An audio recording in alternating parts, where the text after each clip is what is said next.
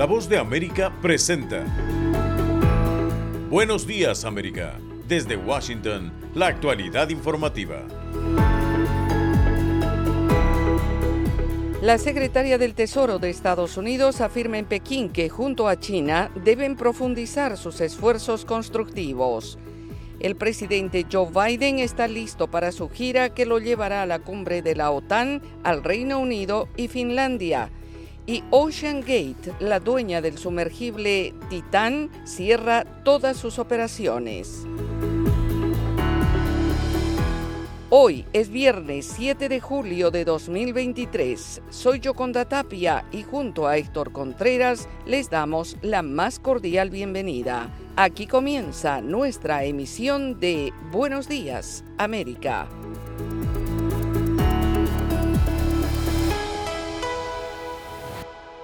La jefa de la economía estadounidense Janet Yellen se reúne en Pekín con altos mandatarios chinos para estimular canales de comunicación más regulares entre ambas potencias. Judith Martín Rodríguez con el informe.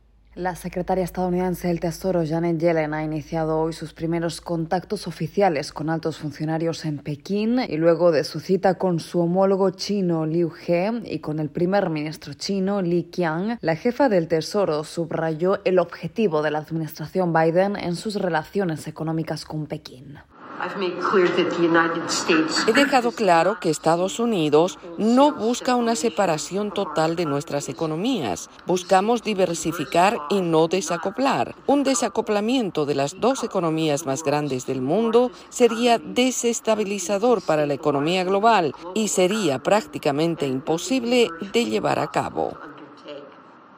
Yellen remarcó la importancia de que altos funcionarios de ambos países profundicen sus esfuerzos constructivos, favoreciendo a una estabilidad macroeconómica que aborde los desafíos globales comunes y aseguró que su visión es establecer una competencia económica sana en la que el vencedor no acapare todo, sino que bajo el amparo de un conjunto de reglas justas pueda beneficiar a ambos países a largo plazo. Por su parte, China confía que Estados Unidos emprenda acciones concretas enfocadas a la creación de un contexto favorable para el desarrollo saludable de los lazos económicos y comerciales bilaterales, mientras recuerdan que ningún ganador emerge de una guerra comercial o de la desvinculación. Judith Martín Rodríguez, Voz de América. En tanto, la Casa Blanca afirma que el presidente Joe Biden buscará hacer crecer su relación cercana con el Reino Unido cuando realice su primera visita al recién coronado rey Carlos III y se reúna con el primer ministro británico para fortalecer el vínculo entre las dos naciones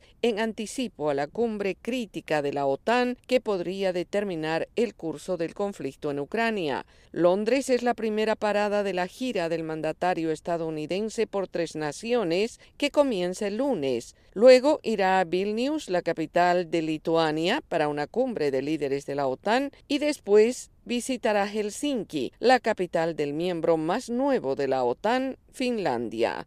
John Kirby, portavoz del Consejo de Seguridad Nacional, dijo en entrevista con La Voz de América que el presidente Biden está muy entusiasmado con el viaje y destacó que el Reino Unido es el aliado más fuerte de Estados Unidos, de muchas maneras y en muchos niveles, y advirtió que el mandatario discutirá los desafíos ambientales con el monarca, quien fue uno de los primeros defensores de la acción climática, y también con el primer ministro Rishi Sunak abordará temas como la guerra en Ucrania, entre otros, antes de que ambos asistan a la cumbre de la OTAN en Lituania. Y a propósito de esta importante cita, Kirby destacó en su conversación con La Voz de América.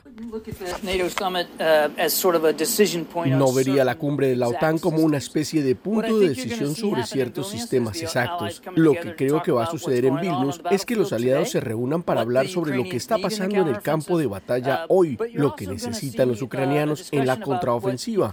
También verán una discusión sobre cuáles serán las necesidades de seguridad a largo plazo de Ucrania incluso después de la guerra. Somos la voz de América desde Washington, D.C. En otra información, la tragedia del sumergible Titán es responsable ahora del cierre de operaciones de Ocean Gate, la empresa dueña del aparato que implosionó cuando intentaba llevar a una excursión hasta los restos del Titanic en las profundidades de un remoto lugar en el Atlántico Norte. La compañía confirmó a través de su página web la suspensión de todas sus operaciones comerciales y de exploración. El anuncio se da pocos días después de ocurrida la tragedia, que cobró la vida de cinco personas y mientras autoridades estadounidenses y canadienses aún realizan investigaciones sobre las posibles causas del accidente. La compañía con sede en Everett, estado de Washington, no dio más detalles fuera de una pancarta roja en la parte superior de su sitio web con el anuncio. Se sabe que Ocean Gate tenía planeado dos viajes en junio de 2024 hasta los restos del Titanic, un viaje que costaría unos 250 mil dólares por cada uno de los interesados en la aventura que estaba prevista para durar casi una semana. El Titán perdió contacto con su embarcación de apoyo durante su descenso el 18 de junio. Sus restos fueron encontrados cuatro días después, esparcidos por el lecho marino a unos 400 metros de la proa del famoso naufragio. La operación de rescate, que incluyó embarcaciones de diferentes países y tecnología de punta, logró recuperar partes del sumergible entre los que se cree podrían haber restos humanos que fueron trasladados hasta un laboratorio especializado en Estados Unidos, donde profesionales forenses realizan un análisis formal. Por su parte, la Guardia Costera de los Estados Unidos anunció la creación de una junta de investigación que se encargará de analizar y probar la evidencia, incluidos los escombros, a fin de construir la línea de tiempo de los últimos momentos del vehículo y de esta forma encontrar las posibles causas del accidente. Y en otro tema informativo, el asistente del expresidente Donald Trump, Walt Nauta, se declaró inocente de los cargos que se le impusieron por supuestamente ocultar documentos clasificados del gobierno de los Estados Unidos. Belén Mora tiene este reporte. Walt Nauta, conocido como el leal asistente del presidente Donald Trump, se declaró inocente en un tribunal federal de Miami de los cargos que enfrenta por supuestamente ocultar documentos secretos y clasificados que el expresidente Donald Trump se llevó consigo cuando dejó la Casa Blanca en 2021. La comparecencia de Nauta el jueves ante la Corte distó mucho de la cobertura mediática y el escándalo político que vivió cuando su jefe Donald Trump, que también está acusado en este mismo caso y que estuvo en la Corte dos semanas atrás. La notificación de cargos a Walt Nauta se realizó después de que el trámite fuera pospuesto en dos ocasiones por las dificultades que enfrentó para encontrar un abogado con licencia en el Estado. Walt Nauta, ex asistente de Cámara de la Casa Blanca y ahora asistente del expresidente Trump, Enfrenta seis cargos, entre ellos conspiración para obstruir la justicia, declaraciones falsas y retención y ocultamiento de documentos. Según la información presentada por la Fiscalía, el acusado escondió cajas de documentos de los abogados del expresidente Trump que el gobierno de Estados Unidos consideraba material clasificado. Además, también está acusado de mentir a los investigadores durante una entrevista voluntaria. Este caso cobra particular relevancia debido a que el expresidente Trump es el primer mandatario de los Estados Unidos que enfrenta cargos penales en los tribunales estatales y federales. El polémico empresario y político que se muestra a favorito para la nominación presidencial republicana de 2024, también se declaró inocente de 37 cargos penales por presuntamente retener documento de seguridad nacional sin autorización y obstruir la justicia. Ambos procesos judiciales se desarrollan con la mirada atenta de la comunidad internacional. Belén Mora, Voz de América, Washington. Están en sintonía de Buenos Días América. Hacemos una pausa y ya volvemos. Estas son las noticias. A tempranas horas de la mañana, acompañado por sus aliados políticos, el presidente... No coincide con la medida unilateral implementada por el gobierno de Estados Unidos. Que ya por precaución han recomendado no viajar a la zona estos son los corresponsales de La Voz de América. Álvaro Algarra, Voz de América, Caracas. Giselle Jacome, Quito, Ecuador, Voz de América. Juan Ignacio González Prieto, Voz de América, Buenos Aires, Argentina. Llevando siempre la información desde el lugar de los hechos. La economía de Uruguay lleva 15 años de crecimiento ininterrumpido. Fue designado con 94 votos de los 128 asambleístas que forman. Sara Pablo, Voz de América, Ciudad de México. Nerima del Reyes, Voz de América, San Salvador.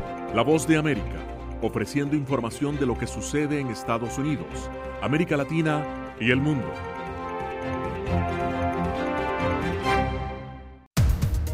Los acontecimientos de Estados Unidos, América Latina y el mundo en 30 minutos. Con corresponsales en varios puntos del país. El Mundo al Día se emite desde nuestros estudios en Washington a través de nuestras afiliadas en la región latinoamericana con la información balanceada de lo que sucede en Estados Unidos y el mundo. ¿Qué tal amigos? Les saluda Henry Llanos para invitarlos a escuchar Deportivo Internacional. De lunes a viernes, el resultado y las noticias de los eventos deportivos internacionales en un solo lugar. Deportivo Internacional, una producción de La Voz de América. Las noticias siguen en Buenos Días América. Florida se caracteriza por ser un estado con gran producción agrícola y el empleo de mano de obra que proviene de diferentes lugares. Y es por eso que las nuevas medidas inmigratorias del gobernador de Santis tienen un fuerte impacto. José Pernalete tiene el ángulo de esta noticia. José Delgado ha trabajado por más de dos décadas en campos agrícolas de Florida. En los últimos dos meses ha visto cómo algunos de sus compañeros de labores desaparecieron de su trabajo. Bueno, respecto de esta ley, que nos afecta a todo el inmigrante. Las leyes migratorias que entraron en vigencia el primero de julio penalizan a obreros y empleadores que no cumplen con los requisitos para trabajar de manera legal en Estados Unidos. Los campesinos temen ser deportados de un día para otro por haber trabajado durante años. Somos emigrantes como él es inmigrante, de padres emigrantes que llegaron antes. Pero porque él nació aquí, piensa las cosas diferentes. Empresarios activistas consideran que la ley amenaza a la economía local y que su impacto podría extenderse hasta el suministro de productos en gran parte de Estados Unidos. El estado de la Florida se va a quedar sin trabajadores esenciales, los de las fincas, el que cocina, el que limpia los pisos, todos aquellos americanos que no quieren hacer el trabajo mínimo esencial lo hace el migrante. En la legislatura estatal, esta ley recibió el apoyo republicano con el argumento de que impone un refuerzo para evitar el tráfico humano. A través de leyes diseñadas para disuadir, detectar y castigar a quienes se dedican a la trata de personas, esta ley la fortalece aún más. Pero al ver los campos vacíos y el impacto económico de la legislación, algunos republicanos que apoyaron las medidas ahora piden a quienes quienes huyen de Florida que no abandonen los campos. José Pernalete, Voz de América, Miami. Somos la Voz de América desde Washington, D.C. Y ahora, en Buenos Días América, nos vamos a la sala de redacción de La Voz de América. Y seguimos con las noticias. Panamá es el primer país de América Latina en adherirse a la Convención del Agua de la ONU. Esta es una actualización de nuestra sala de redacción. En un intento por fomentar el uso sostenible de los recursos hídricos transfronterizos, Panamá se convirtió en el primer país de América Latina en adherirse a la Convención sobre la protección y utilización de los recursos de aguas transfronterizas y lagos internacionales de las Naciones Unidas, denominado Convención del Agua. La ministra de Relaciones Exteriores de Panamá, Janaina Tehuaney, señaló textualmente que la protección del medio ambiente es una prioridad para nuestro país. Nuestra adhesión a la Convención del agua es un compromiso crucial que reafirma nuestro liderazgo con un país azul y verde a nivel mundial. Durante la conferencia Nuestros Océanos, que se realizó en Panamá hace cuatro meses, el presidente panameño Laurentino Cortizo también adelantaba la realización de acciones para proteger los recursos hídricos. Con el propósito de comprometernos con acciones concretas para la preservación y el fortalecimiento de la vida en el océano. Renovaremos nuestros compromisos con nuevos enfoques para continuar la lucha por la protección de nuestro océano, que es la base de la supervivencia. Un total de 153 países de todo el mundo comparten ríos, lagos y recursos de aguas subterráneas, abierta la adhesión de todos los miembros de la ONU desde el primero de marzo de 2016. La convención cuenta ahora con 51 partes. Además, actualmente varios países de América Latina y el Caribe están en proceso de adhesión, entre ellos República Dominicana, El Salvador, Costa Rica, Paraguay y Uruguay. Sala de redacción Voz de América. Están escuchando Buenos Días América. Hacemos una pausa y ya volvemos. La Voz de América te invita a ser parte de nuestra familia a través de las redes sociales. Encuentra en tu muro las últimas noticias de tu país en su conexión con Estados Unidos, la región y el mundo. Historias que empoderan las voces latinoamericanas de política, economía, salud, actualidad, balanceadas y precisas. Únete a un equipo de origen hispanoamericano que trabaja para conectarte con los tuyos. Síguenos en Facebook y conviértete en protagonista de una historia que tú mismo ayudarás a construir.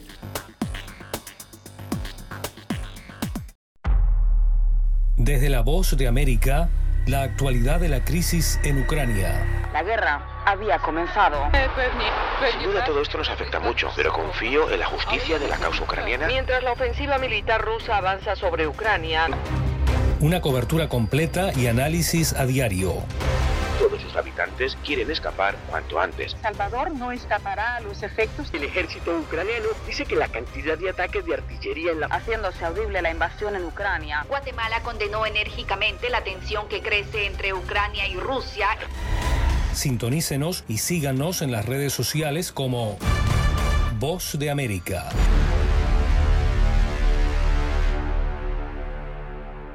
Somos la voz de América y las noticias continúan. El presidente López Obrador reacciona al incremento de la violencia en México, acusando a los medios de comunicación de alarmistas y los califica como amarillistas. Sara Pablo tiene el reporte. El presidente Andrés Manuel López Obrador reconoció que ha habido un incremento de hechos violentos en algunas entidades del país, pero aseguró que los homicidios no han aumentado en los últimos días y acusó que existe un manejo amarillista por parte de los medios de comunicación. En la última semana fue asesinado el ex líder de grupos de autodefensas en Michoacán, Hipólito Mora, y tres de sus escoltas. Mataron a seis personas en Apodaca, Nuevo León. Abandonaron restos humanos en Toluca, Estado de México. Se registraron bloqueos del crimen organizado en Sinaloa y Tamaulipas. Y en Jalisco, soldados encontraron explosivos de fabricación casera, entre ellos un coche bomba. El Ejecutivo mostró la gráfica de los homicidios cometidos el miércoles, en total 63, de los cuales 14 ocurrieron en Guanajuato, mientras que en 16 estados no hubo asesinatos. Esto advirtió no se refleja en los medios. Una cosa es eh, la difusión sobre violencia. Esto lo hemos enfrentado durante muchos años, desde que fui jefe de gobierno. Hay veces que no hay homicidios, pero de repente hay uno y se vuelve mediático, lo aprovechan. La sensación que se tiene es de que hay mucha violencia, aunque el resultado no sea el que se apegue a la realidad. En las últimas horas también se registraron enfrentamientos entre grupos del crimen en Caborca, en el estado de Sonora, al norte de México. Sara Pablo Voz de América, Ciudad de México. Y activistas de derechos fundamentales señalaron al gobierno de Venezuela de simular el cumplimiento de recomendaciones de instancias internacionales. El reporte con Carolina Alcalde. Tras la presentación del informe sobre la situación en Venezuela por parte del Alto Comisionado para Derechos Humanos de la ONU, Volker Turk, Marino Alvarado, representante del Programa Venezolano de Educación Acción en Derechos Humanos Provea, una de las organizaciones más antiguas de Venezuela, pidió que se exhorte al Estado venezolano a cesar la persecución contra la disidencia y deje de imponer restricciones a la acción civil. Además, aseguró que el gobierno insiste en su actitud de evadir su obligación de respetar, proteger y garantizar los derechos humanos. Mientras ignora o simula implementar las recomendaciones realizadas por la oficina, los relatores, los grupos de trabajo y los mecanismos convencionales. En Venezuela se agrava el cierre progresivo de los espacios para el ejercicio de las libertades. En tanto, Carla Velasco, subdirectora de la organización Aula Abierta, también condenó el cierre del espacio cívico en el país, lo que aseguró limita la asistencia a millones de personas. Cinco leyes pretenden criminalizar el trabajo de las organizaciones de la sociedad civil. En marzo de 2023, la recomendación 8 de la evaluación mutua del Grupo de Acción Financiera del Caribe demostró que las medidas del gobierno venezolano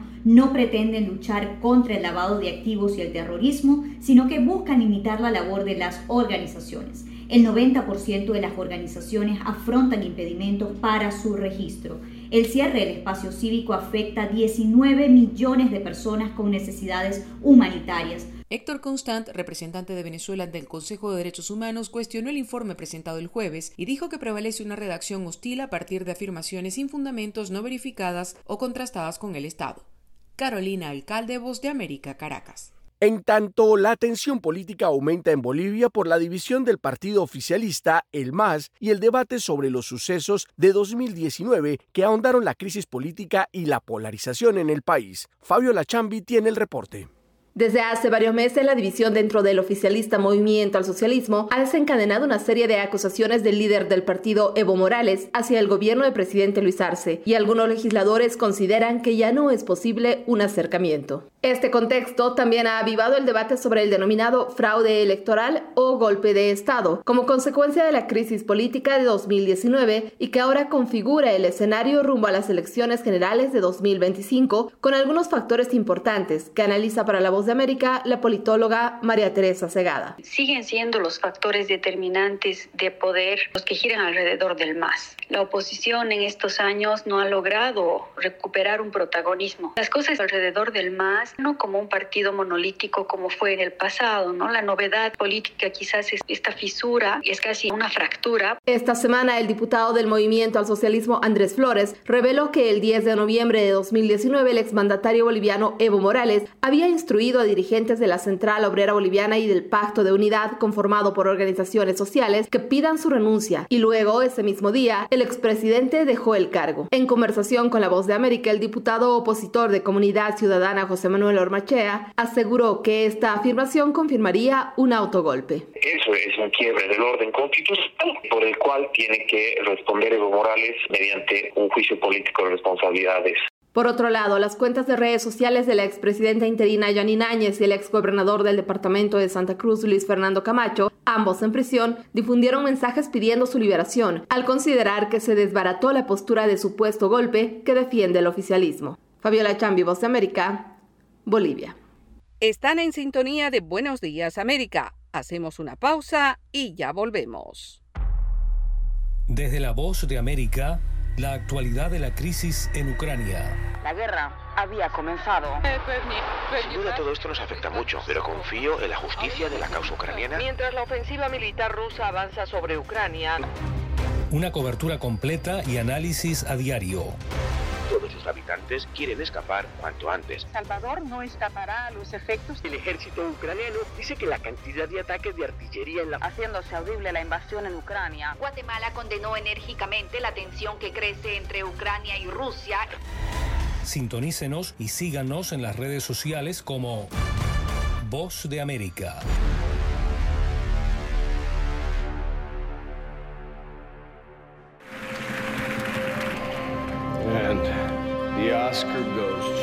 Acompáñenos de lunes a viernes con las noticias del mundo del entretenimiento. Lo mejor del cine. So, Skrulls are the bad guys. Los estrenos de Hollywood. I've never seen anything like this. Who am I? She's the last of her kind. So I'm 300 years old. A leader, you are. You have the most advanced weapon ever. Lo mejor en música. Las noticias del espectáculo. Lady Gaga declaró al diario The New York Times que se- el actor Alex Bowen dijo el miércoles que se inscribirá en un curso para- de lunes a viernes. El mundo del entretenimiento llega a ustedes desde los estudios de La Voz de América en Washington.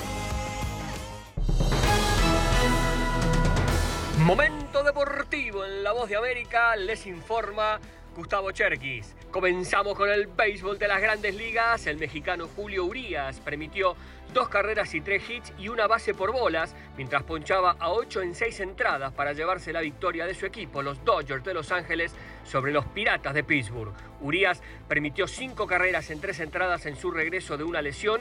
El zurdo lanzó 59 de 88 lanzamientos para strikes para redondear un gran juego. El culichi mexicano ha tenido un par de momentos difíciles en la primera mitad, por lo que buscará un periodo más largo de buen picheo después de la pausa del Juego de las Estrellas. Emocionante Fórmula 1 se traslada este fin de semana a la Catedral del Automovilismo con el tradicional Gran Premio de Gran Bretaña. Allí Max Verstappen podría conseguir seis victorias al hilo desde que compite en la máxima categoría, aunque el circuito de Silverstone nunca le sonrió al neerlandés en sus ocho participaciones. Mercedes ganó en ocho de las últimas diez competencias allí, siete con Lewis Hamilton y una con Nico Rosberg. Hasta aquí las posiciones de la máxima categoría. Tiene a Max Verstappen con 229 puntos con Red Bull. El mexicano Sergio Pérez también con Red Bull segundo con 148 puntos. Y tercero, el español Fernando Alonso con 131 puntos a bordo de un Aston Martin. Y en fútbol, se juega este fin de semana los cuartos de final de la Copa Oro. Mañana sábado será el turno de Panamá frente a Qatar como plato de fondo México ante Costa Rica. Ambos encuentros en Dallas y el domingo Guatemala ante Jamaica y Estados Unidos frente a Canadá en Cincinnati. Los ganadores jugarán la semifinal el próximo miércoles en San Diego y en Las Vegas y la gran final será el domingo 16 en Los Ángeles. Gustavo Cherkis, Voz de América, Washington.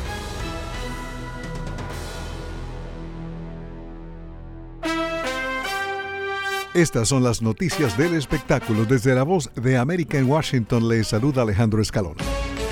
Cinco años han pasado desde que murió la cantante Aretha Franklin y sigue sin resolverse lo relacionado a su herencia. El lunes 10 de julio en Detroit, Michigan, comenzará un juicio para determinar cuál de los dos testamentos escritos a mano por la artista, uno de los cuales por cierto fue hallado en los cojines de un sofá, será el documento que dicte cómo se dispondrá de su patrimonio. La reina del Soul, que tenía cuatro hijos, no tenía un testamento formal escrito a máquina. Los hijos están todos peleados por la herencia. Aretha Franklin falleció en 2018 a los 76 años. Fue conocida en todo el mundo por éxitos como I Say a Little Prayer y Respect. Ricky Martin y Joan Joseph anunciaron el jueves que se están divorciando después de seis años de matrimonio. La revista People fue la primera en reportar la noticia. Martin, cantante de éxitos en español e inglés como Living la Vida Loca, She Banks y Vente Pa' Acá, ha ganado dos premios Grammy y cuatro Grammy Latinos. Joseph es un artista sueco de origen sirio. Martin, de 51 años, y Joseph, de 38, se casaron en 2017. Para entonces, el cantante puertorriqueño ya era padre de los mellizos Mateo y Valentino, quienes cumplirán 15 años el próximo mes. Joseph y Martin tuvieron otros dos hijos durante el matrimonio.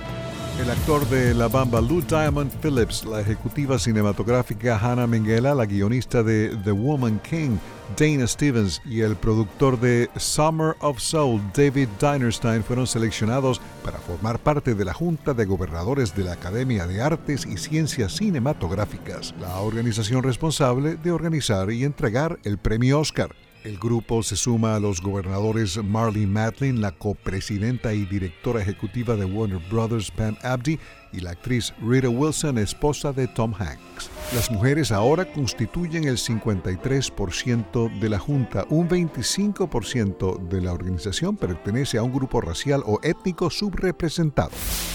La aplicación Threads, creada por Meta para rivalizar con Twitter, ya está disponible en más de 100 países, entre ellos Estados Unidos, Japón, Canadá y Australia. Entre los usuarios de la nueva plataforma están celebridades como Oprah, Shakira y cuentas corporativas como Taco Bell, Netflix, Spotify, el Washington Post y otros medios. La nueva aplicación de Meta no está disponible en la Unión Europea. Desde la Voz de América, aquí en Washington, se despide Alejandro Escarona. Feliz fin de semana.